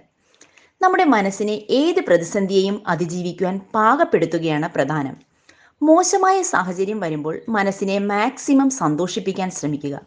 ആ പ്രതിസന്ധി കടന്നു മനസ്സ് താല്പര്യമുള്ള നല്ല കാര്യങ്ങളിൽ വ്യാപൃതമാകുവാൻ ശ്രദ്ധിക്കുക. ചെടികൾ വളർത്തുകയും അതിലെ പൂക്കളുടെ ഭംഗിയും പുതിയ തൈകൾ ഉണ്ടാകുന്നതിലെ സന്തോഷവും ആസ്വദിക്കാം. മുൻപ് ജീവിതത്തിൽ സംഭവിച്ച നല്ല കാര്യങ്ങൾ നല്ല നല്ല നിമിഷങ്ങൾ ഒക്കെ ഓർത്ത് സന്തോഷിക്കണം. ഒരിക്കലും ചീത്ത ചിന്തകളോ വിഷമങ്ങളോ ആകുലതകളോ ആശങ്കകളോ മനസ്സിലേക്ക് കയറുവാൻ അവസരം കൊടുക്കാതെ തികഞ്ഞ മാനസിക ഊർജം മനസ്സിൽ സംഭരിച്ച് പോസിറ്റീവായ കാര്യങ്ങളിൽ ഫോക്കസ് ചെയ്യുക. പ്രാർത്ഥനകൾ ആത്മീയ കാര്യങ്ങൾ ധ്യാനം യോഗ എക്സസൈസ് മെഡിറ്റേഷൻ എന്നിവയിലേക്ക് മനസ്സിന്റെ ശ്രദ്ധ കൊണ്ടുപോകുക. കൊച്ചുകുട്ടികൾ വീട്ടിലുണ്ടെങ്കിൽ അവരുമായി സൗഹൃദ സംഭാഷണത്തിൽ ഏർപ്പെടുന്നത് വലിയ സന്തോഷമുണ്ടാക്കും. ഒരു ഉയർച്ചയ്ക്ക് ഒരു താഴ്ചയും ഒരു താഴ്ചയ്ക്ക് ഒരു ഉയർച്ചയും ഉണ്ടെന്ന തത്വം മനസ്സിലാക്കി സംഭവിച്ചതെല്ലാം നല്ലതിന് ഇനി സംഭവിക്കുന്നതും നല്ലതിന്. ഇത് ഏതോ ഒരു നല്ല കാര്യം വന്നണയുവാനുള്ള ശുഭസൂചനയാണെന്ന് കരുതി പ്രതിസന്ധികൾ പോസിറ്റീവായി കണ്ട് അതിൽ നിന്നും പുത്തൻ ഊർജം സംഭരിച്ച് മുന്നോട്ട് നീങ്ങുകയാണ് വേണ്ടത്. ഒരു പരീക്ഷയിൽ തോറ്റതോ ഒരു ബിസിനസ്സിലെ പരാജയമോ അമ്മയോ അച്ഛനോ വഴക്കു പറഞ്ഞതോ കുടുംബത്തിലുണ്ടായ വഴക്കോ ഒന്നും നമ്മുടെ മനസ്സിനെ ബാധിക്കരുത്. അതിനെയൊക്കെ കാര്യകാരണം മനസ്സിലാക്കി പരിഹരിക്കുവാനായി വേണം നമ്മൾ ശ്രമം നടത്തേണ്ടത്. രാത്രി മാറി പകൽ വരുന്ന പോലെ കാർമേഘം മാറി സൂര്യൻ തെളിഞ്ഞു വരുന്നത് പോലെ എല്ലാ പ്രശ്നങ്ങളും വഴിമാറി തെളിഞ്ഞു വരും. ശുഭചിന്തയോടെ ജീവിക്കുക. എന്തെങ്കിലും പരാജയം സംഭവിച്ചാൽ ഒട്ടും ഭയപ്പെടാതെ പരസ്പരം കുറ്റപ്പെടുത്താതെ പരാജയ കാരണങ്ങൾ കണ്ടുപിടിച്ച് അവയെ പരിഹരിക്കാനുള്ള മാർഗങ്ങൾ കണ്ടുപിടിച്ച് നേ രക്ഷ നേടുകയാണ് ആവശ്യം. ലോകം വിജയികളെയാണ് ഇഷ്ടപ്പെടുക. നിരാശയും കണ്ണീരിന്റെ കഥയും കയ്പും ആരും കേൾക്കാൻ നിൽക്കാറില്ല. വിജയരഹസ്യങ്ങളും തമാശകളും ചിരികളും നിറഞ്ഞ ജീവിതത്തെ കാണാനാണ് എല്ലാവരും ആഗ്രഹിക്കുക. കഴിഞ്ഞുപോയതിനെക്കുറിച്ച് ഓർത്ത് വിഷമിക്കരുത്. സദാ ഉന്മേഷത്തോടെ ശാരീരിക ആരോഗ്യത്തെയുടെയും മാനസികാരോഗ്യത്തോടെയും സംരക്ഷിച്ച് പ്രശ്നങ്ങളെ ബുദ്ധിപൂർവം പരിഹരിക്കുവാൻ ശ്രമിക്കുക. നമ്മൾ എല്ലായ്പ്പോഴും നമ്മളെക്കാൾ ഉയരങ്ങളിലുള്ളവരെ നോക്കി അതില്ലല്ലോ ഇതില്ലല്ലോ എന്നോർത്ത് പരിതപിച്ചും പരിഭവിച്ചും ഇരിക്കാതെ എനിക്ക് എന്തൊക്കെ ഉണ്ട് എന്ന് ഒരു നിമിഷം ആലോചിക്കണം. നമ്മുടെ പോസിറ്റീവായ കാര്യങ്ങളുടെ ഒരു നീണ്ട നിര അപ്പോൾ മനസ്സിലേക്ക് ഓടിയെത്തും.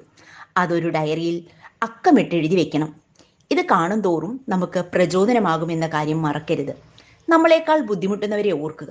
അപ്പോൾ നമുക്ക് കിട്ടിയ സൗഭാഗ്യങ്ങളെക്കുറിച്ച് ബോധ്യം വരും. അതിലൂടെ നമുക്കും സഹജീവികൾക്കും നന്മ ചെയ്യണമെന്ന സത്ചിന്തകൾ വളർത്തണം. നമുക്കുള്ളവ മറ്റുള്ളവർക്കും കൊടുക്കാനും മറ്റുള്ളവരുമായി നല്ല രീതിയിൽ സഹകരിച്ചു പോകാനുമുള്ള മനോഭാവം വളർത്തിയെടുക്കണം. നൈമിഷികമായ ജീവിതത്തിൽ ഓരോരുത്തർക്കും സർവേശ്വരൻ നൽകിയ ജീവിതത്തിൽ സംതൃപ്തിയോടെ ജീവിക്കാൻ ശീലിക്കണം. ഒരു ഗ്യാരണ്ടി ഇല്ലാത്ത ജീവിതത്തിൽ മറ്റുള്ളവരെ കുറ്റപ്പെടുത്തിയും പരസ്പരം പഴിചാരിയും ജീവിക്കാതെ മറ്റുള്ളവരിലെ ന്യൂനതകൾ മറന്ന് നന്മകൾക്ക് മുൻകൂട്ടം മുൻതൂക്കം നൽകി ജീവിക്കാൻ ശ്രമിച്ചാൽ നമുക്ക് വളരെ സന്തോഷത്തോടെ ഏതൊരു പ്രതിസന്ധിയെയും നിഷ്പ്രയാസം മറികടക്കാം. ജീവിതത്തിൽ പ്രതിസന്ധി ഉണ്ടാകുമ്പോൾ അതാദ്യം നമുക്ക് ഏറ്റവും പ്രിയപ്പെട്ട വിശ്വസിക്കാവുന്ന ആളുകളോട് പറഞ്ഞ് പരിഹാരം തേടുകയാണ് വേണ്ടത്. ഉദാഹരണമായി പറഞ്ഞാൽ പരീക്ഷയിൽ മാർക്ക് കുറഞ്ഞതാണ് നിങ്ങളുടെ പ്രശ്നമെന്ന് ഒന്ന് കരുതുക. നിങ്ങൾ അത് ആദ്യം അച്ഛനോടും അമ്മയോടും തുറന്നു പറയുക.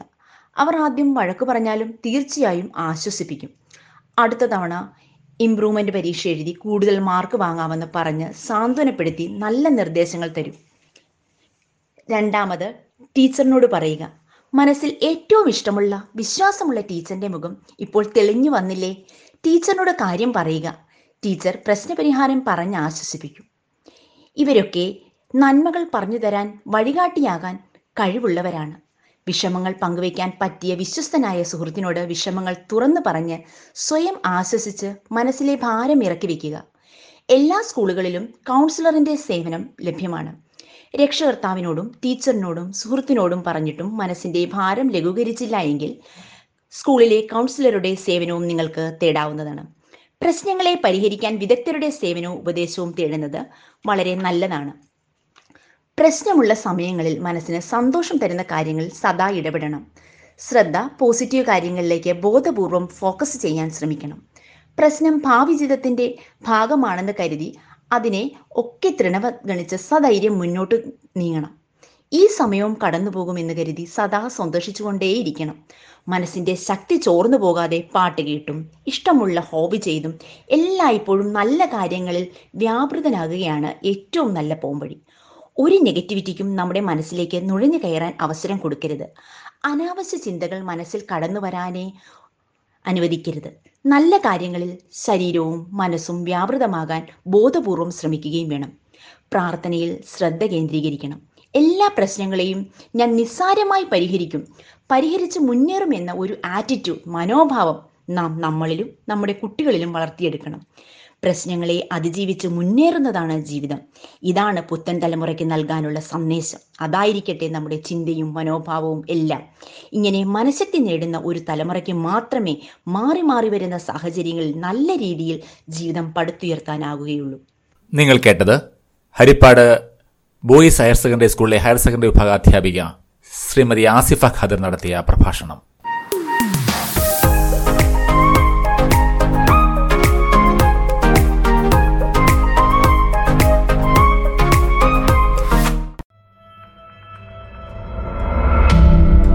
നിങ്ങൾ കേട്ടുകൊണ്ടിരിക്കുന്നത് റേഡിയോ സൈൻഷ്യ ഹരിപ്പാട്. ശാസ്ത്ര വിദ്യാഭ്യാസത്തിനായുള്ള ഇന്റർനെറ്റ് റേഡിയോ പ്രക്ഷേപണം.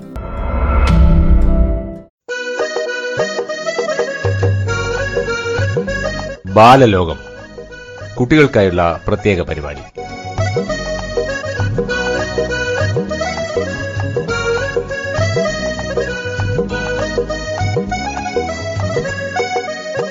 കുട്ടികൾ. നമ്മുടെ രാജ്യത്തിന്റെ ഭാവി പൗരന്മാരാണ് അവർ നാളത്തെ രാജ്യത്തെ നയിക്കേണ്ടതും ഇവരൊക്കെ തന്നെയാണ്. വിദ്യാഭ്യാസം അവരുടെ എല്ലാ കഴിവുകളെയും പുറത്തു കൊണ്ടുവരാനുള്ളതുമാണ്. സർഗാത്മകത അതിന്റെ ഭാഗമാണ്. നിരവധി കഴിവുള്ള കൂട്ടുകാർ വിവിധ വിദ്യാലയങ്ങളിൽ അറിയപ്പെടാതിരിക്കുന്നുണ്ട്. ഈ പാട്ട് പാടാനും കഥ പറയാനും കഥയും കവിതയും എഴുതാനും മിമിക്രി മോണോ ആക്ട് പിന്നെ ലളിതഗാനം ശാസ്ത്രീയ സംഗീതം നാടൻ പാട്ട് പാടുക പാടാനും പിന്നെ വാദ്യോപകരണങ്ങൾ ഉപയോഗിക്കാൻ അറിയാവുന്ന കുഞ്ഞുങ്ങൾ ഇങ്ങനെ സർഗാത്മക കഴിവുള്ള ഒരുപാട് കുഞ്ഞുങ്ങൾ നമ്മുടെ ഇടയിലുണ്ട്. എന്നാൽ ഇക്കൂട്ടരിൽ ചിലരെ നമ്മൾ ശ്രദ്ധിക്കപ്പെടാതെ പോകുന്നുണ്ട്. ഇങ്ങനെ ശ്രദ്ധിക്കപ്പെടാതെ പോകുന്ന ഇക്കൂട്ടരില്ലേ? ഇവരെ കണ്ടെത്തി പ്രോത്സാഹിപ്പിക്കാൻ നമ്മൾ അധ്യാപകർക്ക് കഴിയണം. ബാലലോകം അവരുടെ മികവുകൾ പ്രകടിപ്പിക്കാൻ ഒരു അവസരം ഒരുക്കുകയാണ്. ഈ അവസരം എല്ലാ കൂട്ടുകാരും പ്രയോജനപ്പെടുത്തണം. കൂട്ടുകാർ മാത്രമല്ല അധ്യാപകരും ഇക്കാര്യത്തിൽ മുൻകൈ എടുക്കുമെന്നാണ് ഞങ്ങളുടെ പ്രതീക്ഷ. എല്ലാ കൂട്ടുകാരെയും ഒരിക്കൽ കൂടി ബാലലോകത്തിലേക്ക് സ്വാഗതം ചെയ്യുന്നു. ഇന്ന് രാമങ്കരി ഗവൺമെന്റ് എൽ പി സ്കൂളിലെ അധ്യാപികയായ സിന്ധു ടീച്ചർ അവതരിപ്പിക്കുന്ന കഥയോടെ ഇന്ന് ബാലലോകം ആരംഭിക്കാം. കഥയുടെ പേരാണ് ചക്കിന് വെച്ചത് കൊക്കിനു കൊണ്ടു. ചക്കിന് വെച്ചത് കൊക്കിനു കൊണ്ടു. പണ്ടു പണ്ടു ഒരു കാട്ടിൽ തണ്ടൻ എന്ന സൂത്രക്കാരൻ കുറുക്കൻ താമസിച്ചിരുന്നു. തണ്ടന്റെ കൂട്ടുകാരനായിരുന്നു പാണ്ഡൻ കടുവ. ചക്കിക്കൊത്ത ചങ്കരൻ എന്ന് പറയും പോലെയാണ് ഇവർ രണ്ടുപേരും. ദിവസവും രാവിലെ ഇവർ എന്തെങ്കിലും പദ്ധതി ഉണ്ടാക്കും. ഇന്ന് ആരെ പറ്റിക്കാമെന്ന് ചിന്തിക്കും. പിന്നെ മൃഗങ്ങളുടെ പേരുകൾ എഴുതി നറുക്കിടും. നറുക്ക് വീഴുന്നവന് വേണ്ടി എന്തെങ്കിലും കെണിയൊരുക്കും. മിക്കവാറും അവരുടെ കെണിയിൽ ആ മൃഗം വീണിരിക്കും. ഇതൊക്കെ കൊണ്ട് തണ്ടനെയും പാണ്ഡനെയും കാട്ടിലെല്ലാവർക്കും ഭയമായിരുന്നു. ഈ ഭയം മുതലെടുത്ത് അവർ രാജാവ് ചമഞ്ഞു നടന്നു. പ്രജകൾ രാജാവിനോട് പരാതി പറഞ്ഞു. രാജാവിന്റെ കാര്യം അതിലും കഷ്ടം. രാജാവാണെങ്കിൽ ഒരു പേടി തൊണ്ടൻ. താൻ പാണ്ഡന്റെയും തണ്ടന്റെയും അടുത്ത് ചെന്നിട്ട് തനിക്ക് എന്തെങ്കിലും അബദ്ധം പിണഞ്ഞാൽ പ്രജകളുടെ മുന്നിൽ നാണക്കേടാവില്ലേ? രാജാവിനെ കുറുക്കനും കടുവയും കൂടി പറ്റിച്ചതറിഞ്ഞാൽ പിന്നെ പുറത്തിറങ്ങാൻ കഴിയുമോ? പക്ഷേ പ്രജകളല്ലേ പരാതി പറഞ്ഞാൽ കേൾക്കാതിരിക്കാനാവുമോ? ഇതിൽ നിന്ന് എങ്ങനെ രക്ഷപ്പെടും? സിംഹരാജൻ ചിന്തിച്ചു. നിങ്ങളെല്ലാവരും പൊയ്ക്കൊള്ളൂ. നാം വേണ്ടത് ചെയ്തു കൊള്ളാം. സിംഹരാജൻ തന്റെ കൽപ്പന പുറപ്പെടുവിച്ചു. മൃഗങ്ങളെല്ലാവരും തിരികെ പോയി. ഇതുകൊണ്ട് ഒരു കാര്യവുമില്ലെന്ന് അവർക്കറിയാമായിരുന്നു. പേടിത്തൊണ്ടൻ രാജാവ് ഒന്നും ചെയ്യില്ല. അടിക്കാൻ അറിയാത്തവന്റെ കയ്യിൽ വടി കെട്ടിയിട്ട് എന്ത് കാര്യം? ഒരു ദിവസം പാണ്ഡനും തണ്ടനും നോക്കുമ്പോൾ മിട്ടുകോഴിയും വിട്ടുതാറാവും വർത്തമാനം പറഞ്ഞുകൊണ്ട് പോകുന്നു. ഇതു തന്നെ നല്ല തക്കം. അവർ മിട്ടുവിന്റെ കൂട്ടിലേക്ക് ഓടി. മിട്ടുവിന്റെ കൂട്ടിലിരുന്ന മുട്ടകളെടുത്ത് മിട്ടുവിന്റെ കൂട്ടിലും വിട്ടുവിന്റെ കൂട്ടിലെ മുട്ടകളെടുത്ത് മിട്ടുവിന്റെ കൂട്ടിലും വെച്ചു. മിട്ടുവും ബിട്ടുവും തിരികെ വന്ന് അടയിരുന്നു. കുറേ ദിവസം കഴിഞ്ഞ് കുഞ്ഞുങ്ങൾ വിരിഞ്ഞപ്പോഴാണ് ഇരുവർക്കും അബദ്ധം മനസ്സിലായത്. ഇനിയും ഈ കുറുക്കനെയും കടുവയും ഇങ്ങനെ വിട്ടാൽ പറ്റില്ല. എന്തെങ്കിലും വഴി കണ്ടെത്തണം. ബിട്ടുവും മിട്ടുവും തീരുമാനിച്ചു. അവർ സൂത്രൻ കാക്കയുടെ അടുത്തെത്തി. അവർ മൂവരും കൂടി ഓരോ വഴി ആലോചിച്ചു. അവന്മാരുടെ പ്ലാൻ എന്താണെന്ന് ഞാനൊന്ന് നോക്കട്ടെ. ആ ആ ആ. അതും പറഞ്ഞ് സൂത്രൻ പറന്നുപോയി. പാണ്ഡനും തണ്ടനും അറിയാതെ സൂത്രൻ ഒരു മരത്തിലിരുന്ന് അവർ പറയുന്നത് കേട്ടു. ഇന്ന് നമുക്ക് സിംഹരാജനെ പറ്റിക്കണം പാണ്ഡൻ പറഞ്ഞു. സിംഹരാജൻ ഉച്ചയ്ക്ക് ഉറങ്ങുമ്പോൾ മരത്തിൽ ഒരു കയറ് കെട്ടിയിട്ട് അതിന്റെ മറ്റേ അറ്റൻ രാജന്റെ വാലിൽ കെട്ടാം. എന്നിട്ട് ചെണ്ട കൊട്ടാം. രാജാവ് ഓടുന്നത് കാണാൻ നല്ല രസമായിരിക്കും. തണ്ടൻ പറഞ്ഞു. അവരിരുവരും രാജാവിനെ പറ്റിക്കുന്നതോർത്ത് പൊട്ടിച്ചിരിച്ചു. സൂത്രൻ രാജാവിന്റെ അടുത്തെത്തി. തിരുമേനി കുറുക്കനും കടുവയും കൂടി അങ്ങയെ കൊന്ന് രാജാവാകാൻ നോക്കുകയാ. ഇന്നുച്ചയ്ക്ക് അങ്ങ് ഉറങ്ങുമ്പോൾ കയറുമായി വന്ന് ഞെക്കി കൊല്ലാനാണ് അവരുടെ പരിപാടി. അങ്ങ് ഉച്ചയ്ക്ക് ഉറങ്ങുന്നതായി ഭാവിച്ച് കിടന്നാൽ മതി. അങ്ങേക്ക് എന്തെങ്കിലും സംഭവിച്ചാൽ സൂത്രൻ താഴ്മയോടെ പറഞ്ഞു. ഇന്നു ഞാൻ അവന്മാരെ കൊല്ലും. സിംഹരാജൻ പല്ലിറുമി. ഉച്ചയ്ക്ക് സിംഹരാജൻ ഉറങ്ങുന്നതായി ഭാവിച്ച് കാതോർത്ത് കിടന്നു.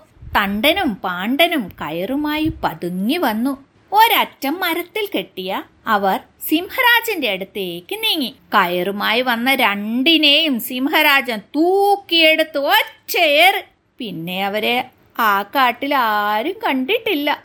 താൻ കുഴിച്ച കുഴിയിൽ താൻ തന്നെ വീഴുമെന്നും എല്ലാവരെയും അങ്ങനെ പറ്റിക്കാൻ കഴിയില്ല എന്നും.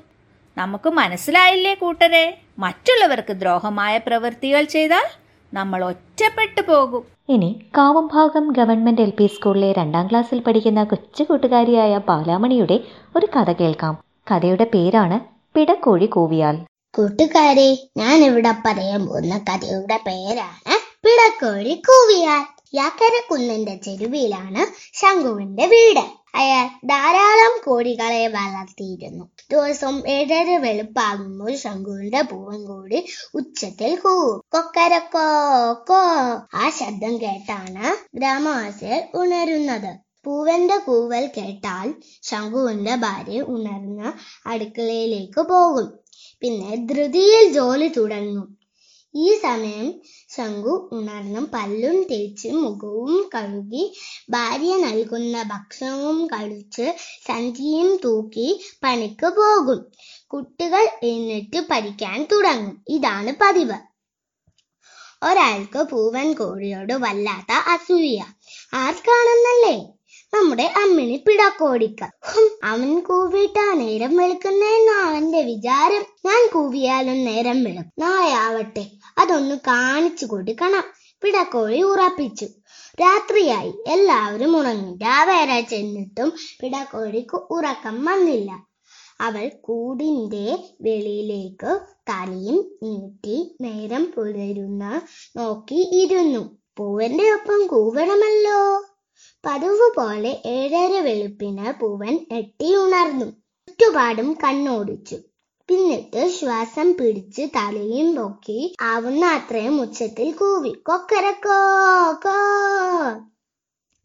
അപ്പോഴതാ പിടക്കോഴി പൂവന്റെ ഒപ്പം കൊക്കരക്കോ എന്ന് എങ്ങനെയൊക്കെയോ കൂവി ഒപ്പിച്ചു. പിടക്കോഴിയുടെ ആഗ്രഹമല്ലി. നടന്നോട്ടെ. പൂവൻ ഒന്നും മിണ്ടിയില്ല. യജമാനൻ ശംഖുവിനൊരു സംശയം. ഏ പൂവന്റെ ഒപ്പം എവിടുന്ന ഒരു അപശബ്ദം വീണ്ടും കതോർത്തു നിന്ന ശംഖുവിന് സംഗതി കോഴിക്കൂട്ടിൽ നിന്നാണെന്ന് മനസ്സിലായി. അടുത്ത ദിവസമായി പൂവൻ കോഴിയോടൊപ്പം പിടക്കോഴി കൂവാൻ തുടങ്ങിയപ്പോൾ ശംഖു ഒരു വലിയ വടിയുമെടുത്ത് പമ്മി പമ്മി കൂടിനടുത്തേക്ക് ചെന്നു. കൂവുന്ന പിടയെ കണ്ടുപിടിച്ചു. അപ്പോ നീയാണ് കൂവുന്നത്. പിടക്കോഴി കൂവുന്ന നന്നല്ല കാണിച്ചു തരാം. നിന്നെ ഞാൻ നാളെ കോട്ടപ്പുറം ചന്തയിൽ വിൽക്കും. അയാൾ പിറുപിറുത്തു. ഇതു കേട്ട പിടക്കോഴിക്ക് പേടിയായി. കരച്ചിൽ തുടങ്ങിയ അവൾ പൂവനോട് സങ്കടം പറഞ്ഞു. പൂവൻ ചേട്ടാ പൂവൻ ചേട്ടാ കേട്ടില്ലേ? എന്നെ ചന്തയിൽ കൊണ്ടുപോയി വിൽക്കുമത്രേ. ദയവായി എങ്ങനെയെങ്കിലും എന്നെ രക്ഷിക്കൂ ചേട്ടാ. ഹോ ഇപ്പോൾ നിനക്ക് മനസ്സിലായോ? ഇവിടെ കോഴി കൂവിയെ എന്താ ഫലമെന്ന്? പൂവൻ ചോദിച്ചു. മനസ്സിലായി ചേട്ടാ എന്നോട് ക്ഷമിക്കണേ. എന്നെ നാളെ തീർച്ചയായിട്ടും ചന്തയിൽ കൊണ്ടുപോയി വിൽക്കും. ഞാൻ നിങ്ങളെ വിട്ടു പോകേണ്ടി വരും. എന്നെ എങ്ങനെയെങ്കിലും രക്ഷിക്കൂ ചേട്ടാ. പിടക്കോഴി കെഞ്ചി പറഞ്ഞു. സഹതാപം തോന്നിയ പൂവൻ ഒരു സൂത്രം പറഞ്ഞു. നീ ഒരു കാര്യം ചെയ്യ. യജമാനും ഭാര്യയും കാണും വീണം. കൊ കൊ കോ എന്ന് പറഞ്ഞു നടക്ക. ഇപ്പോൾ നീ മുട്ടയിടാറായെന്ന് കരുതി അദ്ദേഹത്തിന്റെ ഭാര്യ നിന്നെ വിൽക്കേണ്ടെന്ന് പറയും. അതു അതോടെ പ്രഭാതത്തിലെ കൂവൽ നിർത്തി. നിർത്തി അവൾ പൂവൻ പറഞ്ഞതുപോലെ ചെയ്തു. സൂത്രം ഫലിച്ചു. ശംഖുവിന്റെ മനസ്സു മാറുകയും ചെയ്തു. ഇനി ഒരു ഗാനം കേൾക്കാം. പ്രിയമുള്ള പുസ്തക പൊന്താളിൽ എന്ന് തുടങ്ങുന്ന ഗാനം. ആലപിക്കുന്നത് രാമഗിരി ഗവൺമെന്റ് എൽ പി സ്കൂളിലെ കൂട്ടുകാരനായ വിഷ്ണു. പ്രിയമുള്ള സ്വപ്നത്തിൻ പുസ്തക പൊൻതാളിൽ ഒരു മയിൽ പീലി തിളങ്ങി. നിറമുള്ളൊരോർമതൻ കുഞ്ഞു നെല്ലിക്കക മധുരം പകർന്നു തുടങ്ങി. മനസ്സിലെ മഴ മുകിൽ പെയ്യാൻ തുടങ്ങി. മഴ മുകിൽ പെയ്യാൻ തുടങ്ങി. മഴ മുകിൽ പെയ്യാൻ തുടങ്ങി. പ്രിയമുള്ള സ്വപ്നത്തിൻ കുന്നത്തെ പൂങ്കാവൽ ഗ്രാമ സൗഭാഗ്യത്തിൻ കുന്നകൾ പൂച്ചൂടിരുന്നു കുന്നത്തെ പൂങ്കാവിൽ ഗ്രാമ സൗഭാഗ്യത്തിൻ കുന്നകൾ പൂച്ചൂടി നിന്നു മനതാരിലെ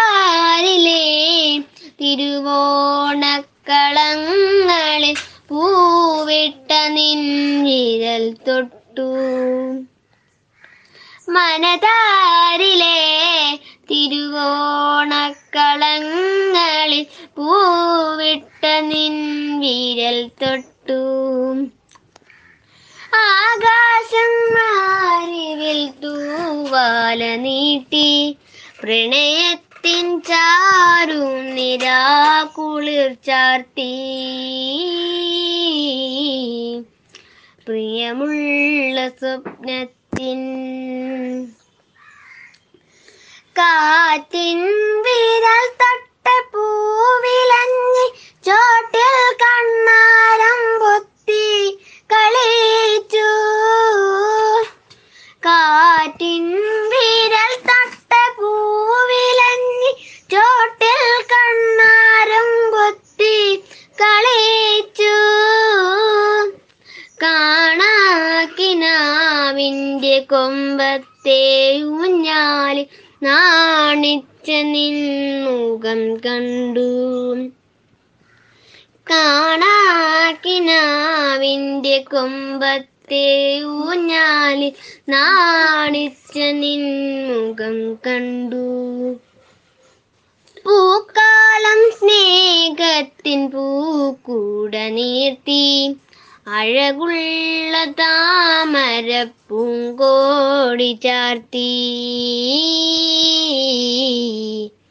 പ്രിയമുള്ള സ്വപ്നത്തിൻ പുസ്തക പൊൻതാളി ഒരു മയിൽ പീലി തിളങ്ങി.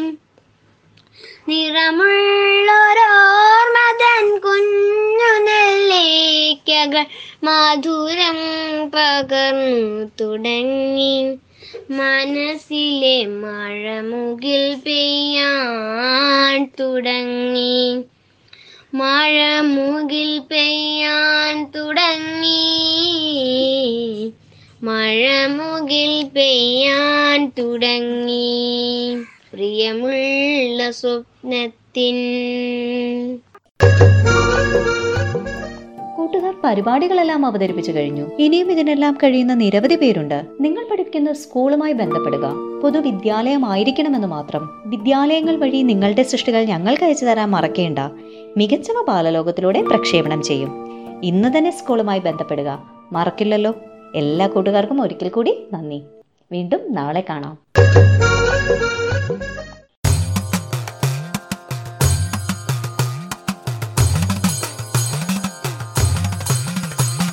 തുരത്തണം തകർക്കണം ഈ മഹാമാരിയെ.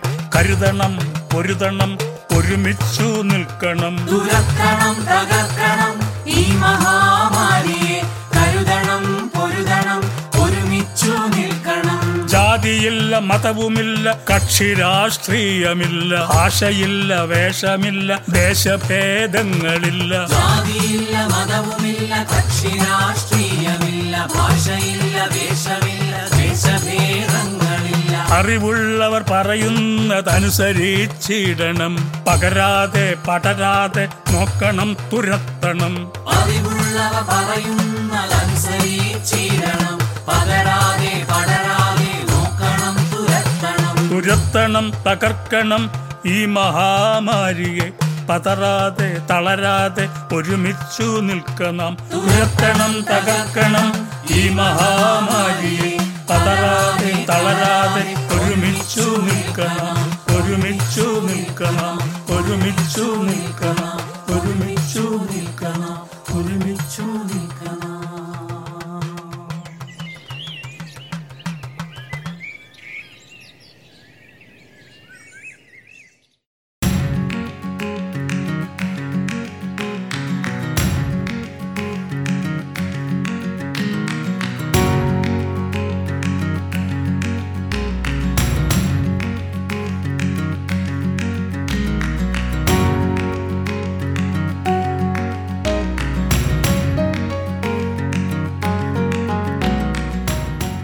ഇതോടുകൂടി ഇന്നത്തെ പരിപാടികൾ ഇവിടെ അവസാനിക്കുകയാണ്. കോടി പരിപാടികൾ തയ്യാറാക്കി സഹായിക്കുന്നതിലേക്ക് എല്ലാ അധ്യാപകരുടെയും സഹകരണം പ്രതീക്ഷിക്കുന്നു. നാളെ വീണ്ടും കാണാം. നന്ദി നമസ്കാരം.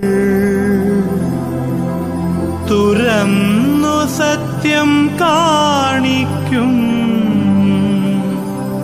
സയൻ സിംഗ് തൊഴുന്നു ഞാൻ.